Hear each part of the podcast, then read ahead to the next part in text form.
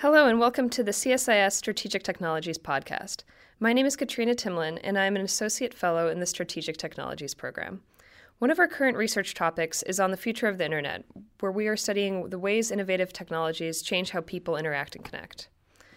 Among the innovative technologies receiving a lot of attention these days are virtual reality and augmented reality. This year, Goldman Sachs projected that augmented and virtual reality could become an $80 billion industry by 2025. And to put that in perspective, that's about roughly the size of the PC industry today.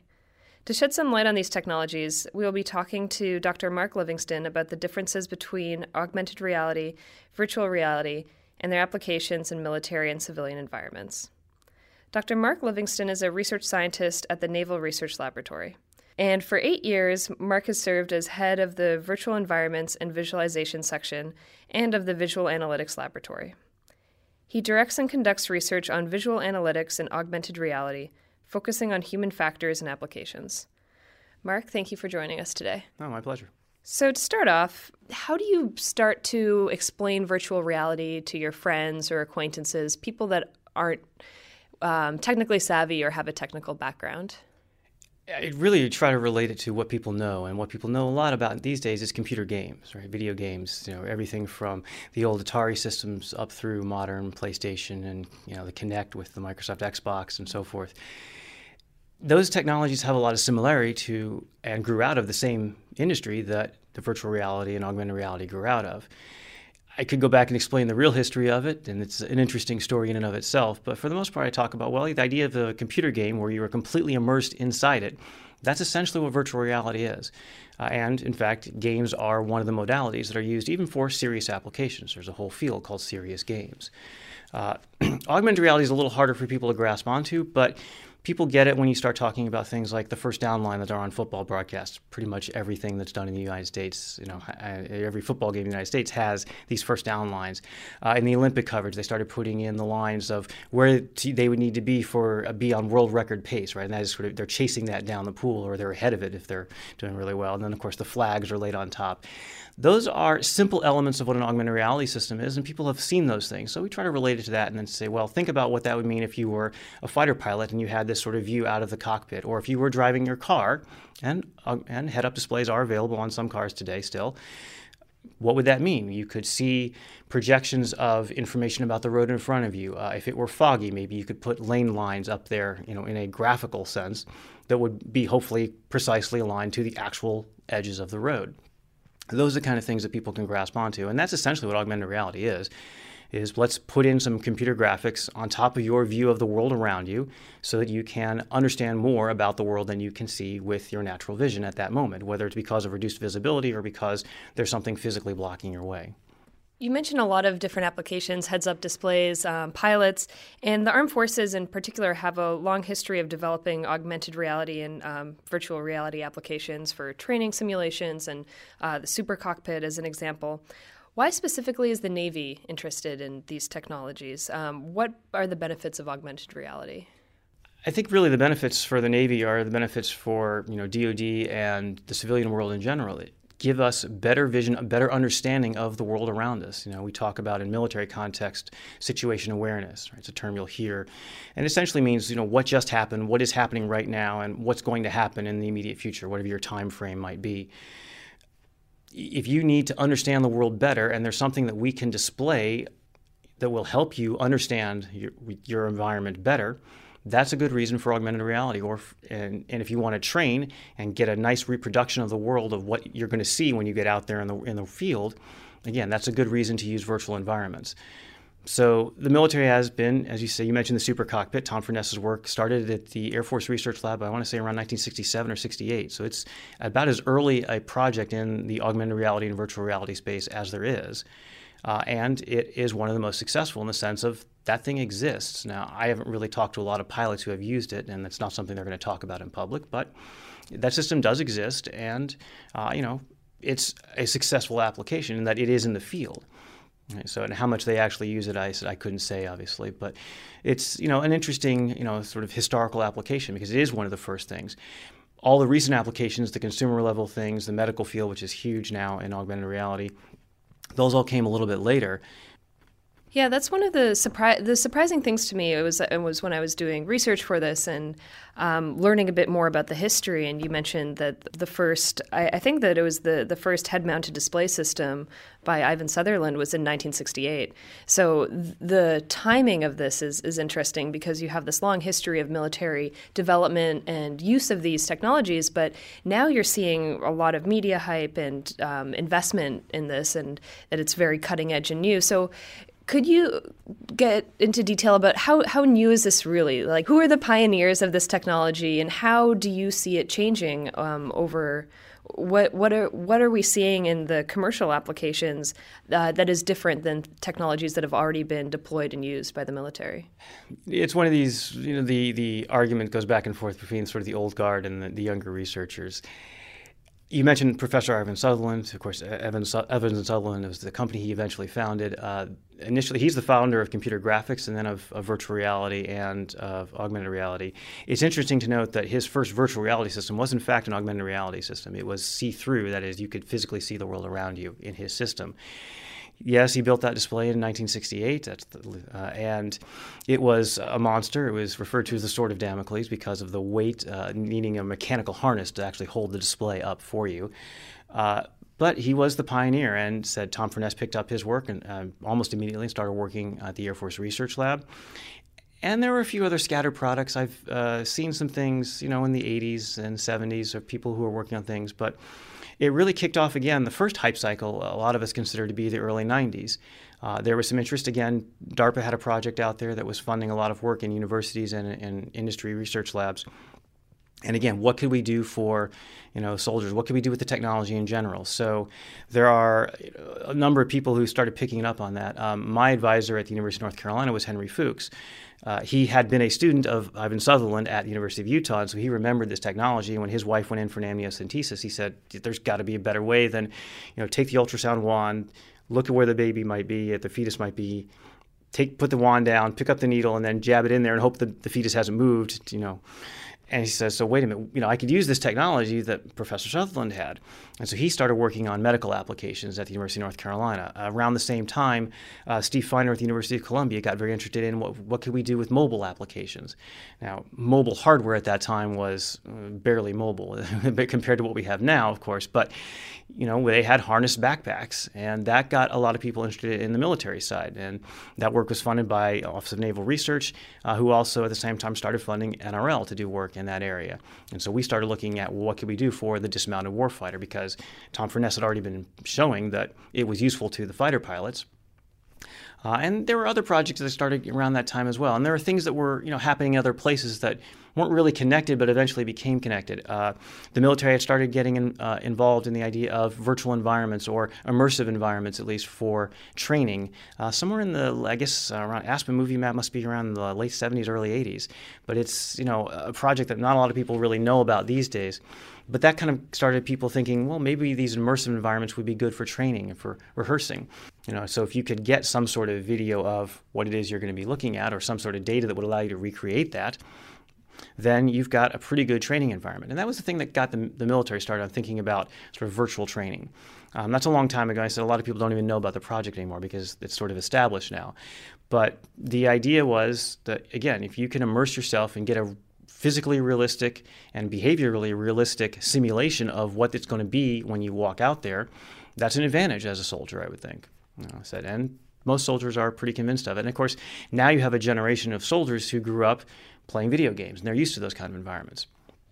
What is the difference in, you know, now we don't have these headsets that have to be held up by cranes, but um, other than the the hardware, what has changed about the technology in terms of latency and um, what where are the kinks that had to work themselves out to progress from the the older um, the Aspen map um, to modern day virtual reality applications? It's, it's really primarily the hardware, but uh, there are advancements and still being advancements made in the hardware. I said the computers are pretty much where we need them to be for most of these systems. The displays could still use a little bit of work. Uh, the tracking could use a lot of work in some aspects. But it's also when you have the technology that's good enough to really try a reasonable attempt at some of these applications, then you start to realize, well, how is a human being going to react to this? And so one of the things that we've been doing is working on the human factors issues. Uh, what happens to your vision when you start to look through these displays. You know, for example, I've given a couple of you know applications where it says, well, we like to look through and see something that is physically hidden, right? Uh, you know, the amniocentesis example is obviously one of those where you're looking through the surface of the skin to wherever the data is being collected in the patient's body. Well, you know, for the military, we sat down with some of the folks and said, what's hard for you right now when you go out into combat? And they said, well, one of the hardest things is in urban combat, as soon as somebody walks around the corner, I really don't know where they are anymore. I mean, I can talk to them on the radio maybe if I can risk radio communications. Maybe I have one of these trackers where if I look down at a PDA or a tablet, that I can get some sort of map, and maybe that map even orients itself to the world for me, at least from a 2D perspective. And maybe that gives me some understanding of where they are. But it's not as good as being able to just look up and see where they are right now. Are they in my line of fire? If I shoot through the building here, am I at risking them? Uh, and so uh, there are lots of things where we said, oh, let's, okay, what if we had the ability to look through walls? Well, that's a pretty unnatural thing for a human being to do. We're not used to doing that. So what does that mean if I can suddenly start to see, like, you know, I'm Superman, I have X ray vision now? Well, in the comics and the movies and TV shows, it worked perfectly, right? He saw just to the right depth with just the right sort of field of view, and he saw exactly what the, whatever the storyline needed to continue that uh, story it doesn't work that well in practice, obviously. We don't really know how, how to control the depth. How do we align this where the graphics look like they're at that depth? That's a very challenging thing to do because physically that's not the case. And the perceptual cues that we use in the depth uh, in human vision don't match up in these displays. And there really is almost no way to make some of them match up. And so, well, what does that mean? Can we give you this very unnatural percept? In, in a practical system that's something that you can use as a natural thing, or is it going to take a lot of training and retraining, and then when you take it off, you're going to have to have this sort of after effect? So we'd like to avoid those things. So human factors became a very big issue. And it was something that nobody else was working on at the time, so we started working on that, especially the X-ray vision problem, uh, which is a term that actually dates back to the UNC work, but uh, you know is uh, something that a lot of people will use now, and we use in papers now, and people understand what it means, and it's a very difficult thing to provide for somebody. There are other things, obviously. You know, how do you interact with these systems? If you're a soldier and you're holding a gun, you don't have your hands free. What does that mean? How else can we get input into the system? Uh, if you're a doctor, you probably don't want to be sitting there putting down your instruments to go and operate some computer. So again, how do you interact with that system? And those two things, even though it's the same problem, might not have the same solution because, you know, obviously the operating field is very different than the military theater. Uh, if you're working in industry and you're assembling a car or an airplane, right, the Boeing project is another one of those early projects. You know, again, what are your constraints on what are you willing to sacrifice in order to make give have something that can be a successful system? Uh, and that system at the time was technically a great success, but the human factors killed it because people just didn't like wearing the systems. Uh, they were uncomfortable. They were uh, a little clunky looking, and frankly, if they the one of the designers said in one of the conferences that if they hadn't put the test area right outside the break room where everybody's friends were watching them you know, wear this very geeky looking system, they might have had more success. Uh, is they really think that it was a lot of people's perception of it looks silly, right? You know, people weren't quite used to seeing those things. Now in science fiction or just walking down the street, you might see that. Somebody's wearing some sort of display on their face instead of you know what a pair of eyeglasses or a bulky pair of sunglasses. They're wearing a, a, computer display. And that's again part of that whole human factors question that people were thinking about some of those things. Tom furness thought about a lot of those things way back in the in the early 80s but again they were they weren't until the systems got good enough to have a, a real application and not sort of fall on technological considerations well how good is the display? How good is the tracking? You can't really measure some of those human factors yeah, so it seems it's not just the technology that has to evolve, but how we fit it into a very, to serve a tactical purpose in, in military or in, in medicine when you were talking, it called to mind. I don't know if you've seen the picture of Mark Zuckerberg demoing the Samsung virtual reality at, at the Mobile World Congress, where he's walking through a sea of people with um, virtual reality headsets. Some of the reactions to that were pretty negative in, in the media. People were kind of freaked out that everyone is sitting there in their isolated chairs with their sets and worried about the implications that this technology could have. So, do you share some of those concerns, and what do you think the social implications are of these technologies as more people start to adopt them? Right. It's it's an interesting question. It's something that people again have been thinking about for quite a while. Sony had a display that was very successful from a technical perspective and was widely used in the research community for a decade or more. The reason they dropped it was because they were concerned about liability. What if somebody was, you know, using this personal display and, you know, walked into traffic? You know, would they be liable for something like that? And that was the kind of issue that they were concerned about. Uh, and so they dropped dis- the display. Uh, what was the, this display? display was called the Glastron. Uh-huh. So it was.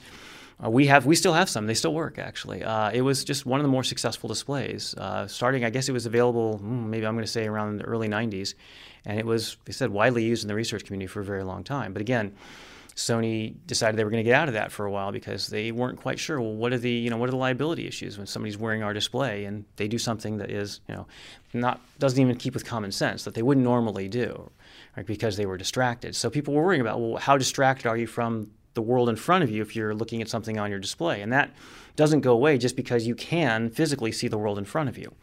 Right? There's still an issue of well, are you distracted? Just like are you distracted when you're driving by you know the radio, or the kids in the back seat, or whatever it might be. Uh, you know, you can be distracted by something that is you know right in front of your face quite easily. So people started thinking about those kind of considerations, and, and I said Sony, I think was that was the major reason why they dropped their display. Uh, and also, you know, I said it was a research project, and it's hard to make money on research projects, obviously, but they were concerned about that. Around the same time, uh, Steve Feiner at Columbia was started thinking about what are the social implications in a wider sense. What about privacy issues? You know, if your data is out there on your display, does that mean somebody can get to that? You know, how secure is this computer you're walking around with? You know, nowadays it's really the question of well, how secure is the data perhaps on your cell phone, which might be the thing driving this display. But you know, what happens if you know I have a view, I have some data about I'm an architect, I have some data about a building I may not want to show that to some prospective clients who, or some competitors who might be coming by. You know, so that's you know, again, do I have certain levels of data I'm willing to show people, and certain levels I'm not? Obviously, that translates very well into the military senses. You know, we, we have classifications of data where you know I probably can't look at something, but you know maybe the commander can.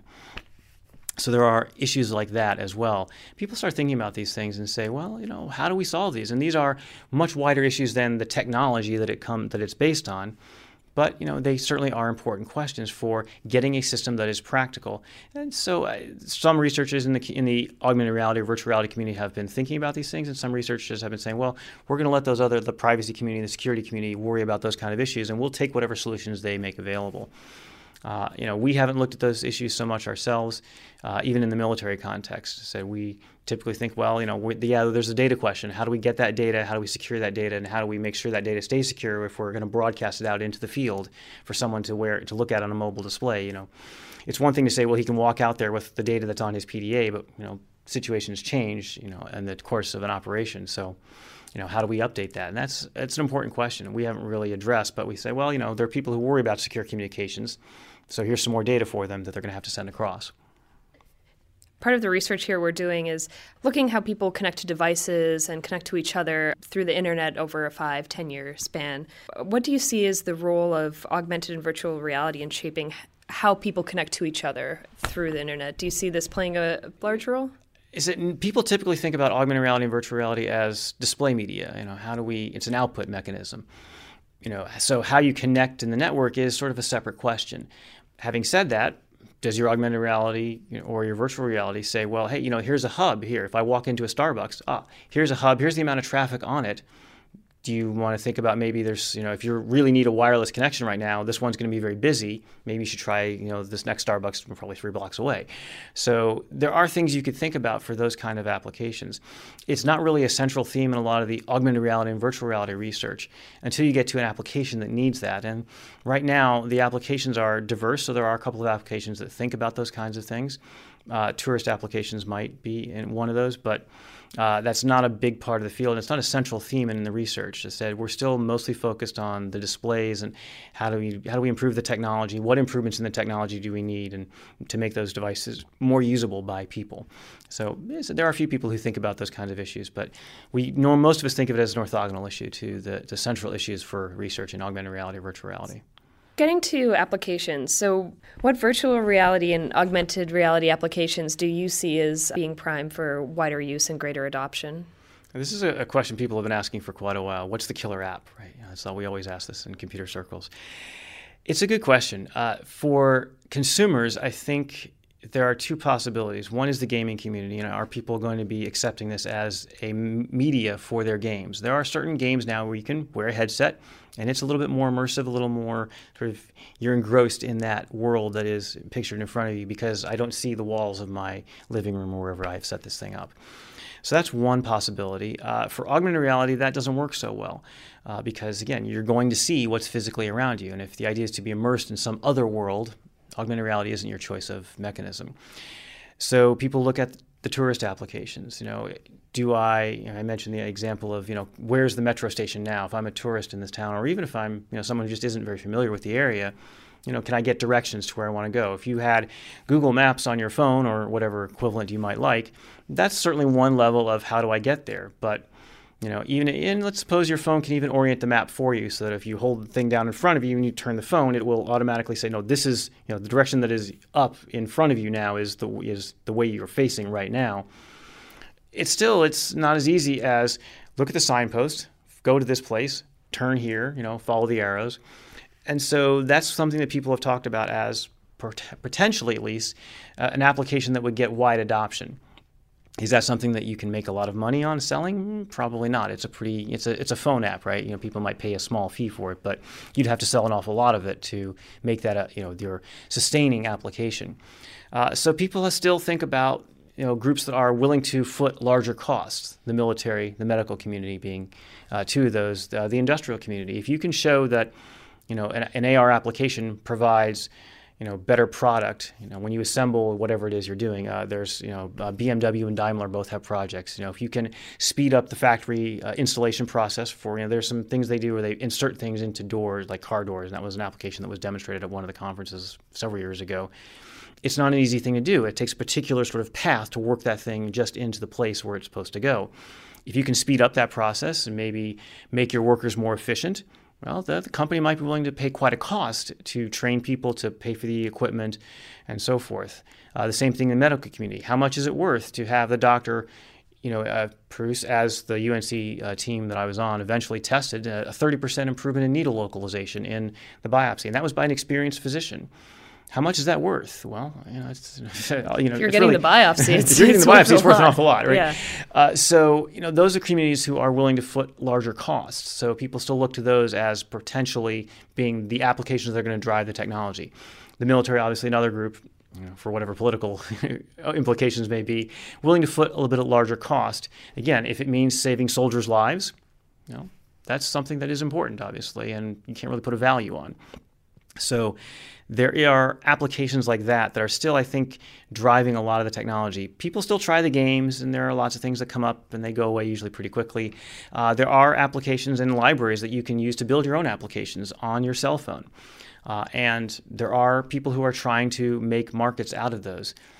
Uh, I don't see those companies doing particularly well uh, financially. Uh, and so, while the products may be very good from a technical standpoint, and there may be a very sort of fervent and ardent user community in a small part of the computer graphics world or a small part of the gaming world, they're not really widespread at this point, and it's hard to foresee that they might be.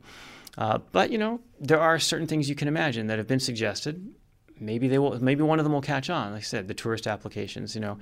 We used to use the example of if you went up to gettysburg instead of having you know the ranger sit there and point out at the field which doesn't look like what it looked like back at the time of the battle you could sit down with a you know take one of those you know standard sort of binocular things that you see on the on the battlefields and all these tourist places.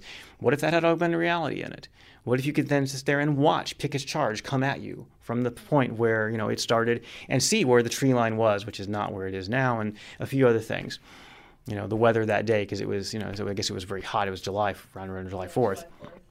And so, you know, what if you could do all those things? What if you could do that at, at any of these, you know, major national parks or, you know, historic sites?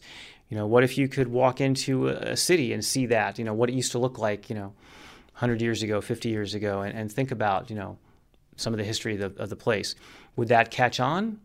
Maybe. Would somebody be willing to foot the cost to do that? Uh, again, maybe. It depends on who would be asked to do it. Yeah, I don't know if History Channel has that that big of a budget. Not. Although that would be a really cool way to right. to tour a battlefield. And it would it would make things more interesting for people and make you know say get the history come alive, right? And that's just kind of their mantra. So again, it's an interesting application, and people have thought about that, but I don't know that anyone's implemented it yet. What are the re- applications and the research that you're working on right now that are most interesting and neat for you? So we still work on the human factors issues primarily. Uh, again, so what does it mean to you know look at you know through one of these displays? What does that do to your vision? Right? You have a certain level of visual acuity and contrast sensitivity. Uh, what does the display do to that? What does it affect it? Uh, and what we're finding is that some of the displays actually turn you from somebody who is, you know, has normal vision to somebody who is, you know, probably not even capable of driving a car legally at that moment because the displays knock down your vision that much. How so? In, in uh, what ways? In terms it... of resolution of the display, in terms of the, the loss of contrast when you're looking through this sometimes cloudy display, some of the lenses are very clear, some of the lenses are not so clear. And so that actually changes your vision, essentially blurs your vision. And that's a problem. Uh, you know, in the military, colors have certain meanings, right? You talk about, you know, blue is friendly, red is enemy, and so forth. Well, it turns out blue doesn't display in any of these displays very well if, if it's optical uh, combining because you're getting whatever is behind the real world. Well, blue is not very intense, and so whatever is behind it in the real world can overwhelm it very easily. So your perception of blue suddenly isn't very good. And we've actually measured the color distortion. So we can turn you from someone with normal color vision with one of these displays, you might end up being colorblind suddenly. What does that mean? You know, especially if you're using color for certain cues. So those are the kind of things we've looked at in recent uh, years and you know what can we do about that? You know how do we compensate? You know what do we need to avoid? Can we pre-distort some of the colors so that it looks right? Because your eye will compensate you know when you know certain things obviously the x-ray vision problem it's certainly far from solved and we still look at it. Uh, and there are a number of groups now who are looking at it. Uh, some former colleagues of mine who you know have found applications for this uh, uh, in their own work. You know again you know mobile applications being one of the most interesting. Because when you start to look at things over a great distance that becomes an important question. Well i'm showing you this graphical cue but how do you integrate that into the 3d world in front of you? You know is there a difference between you know this is behind the wall 10 feet from you or you know three blocks away. Well, yeah, there probably is, but you know, how do I express that to you in the graphics? Yeah, and how do you prevent someone from running right into the wall when they're focusing on the thing that's behind the wall or other things in their immediate surroundings in the in the real versus the virtual world? Exactly, and those are the kind of things. Again, so what are you paying attention to? You know. How do we make sure you're paying attention to things that you need to pay attention to in both the real and the virtual uh, portions of this environment? Well, thank you so much for coming on our podcast today. This has been a really interesting discussion and you know, maybe in the future we'll have we'll have this discussion and our listeners will will be able to see it with their virtual reality headset of choice. So, thank you so much again and thanks for listening to the CSIS Strategic Technologies podcast.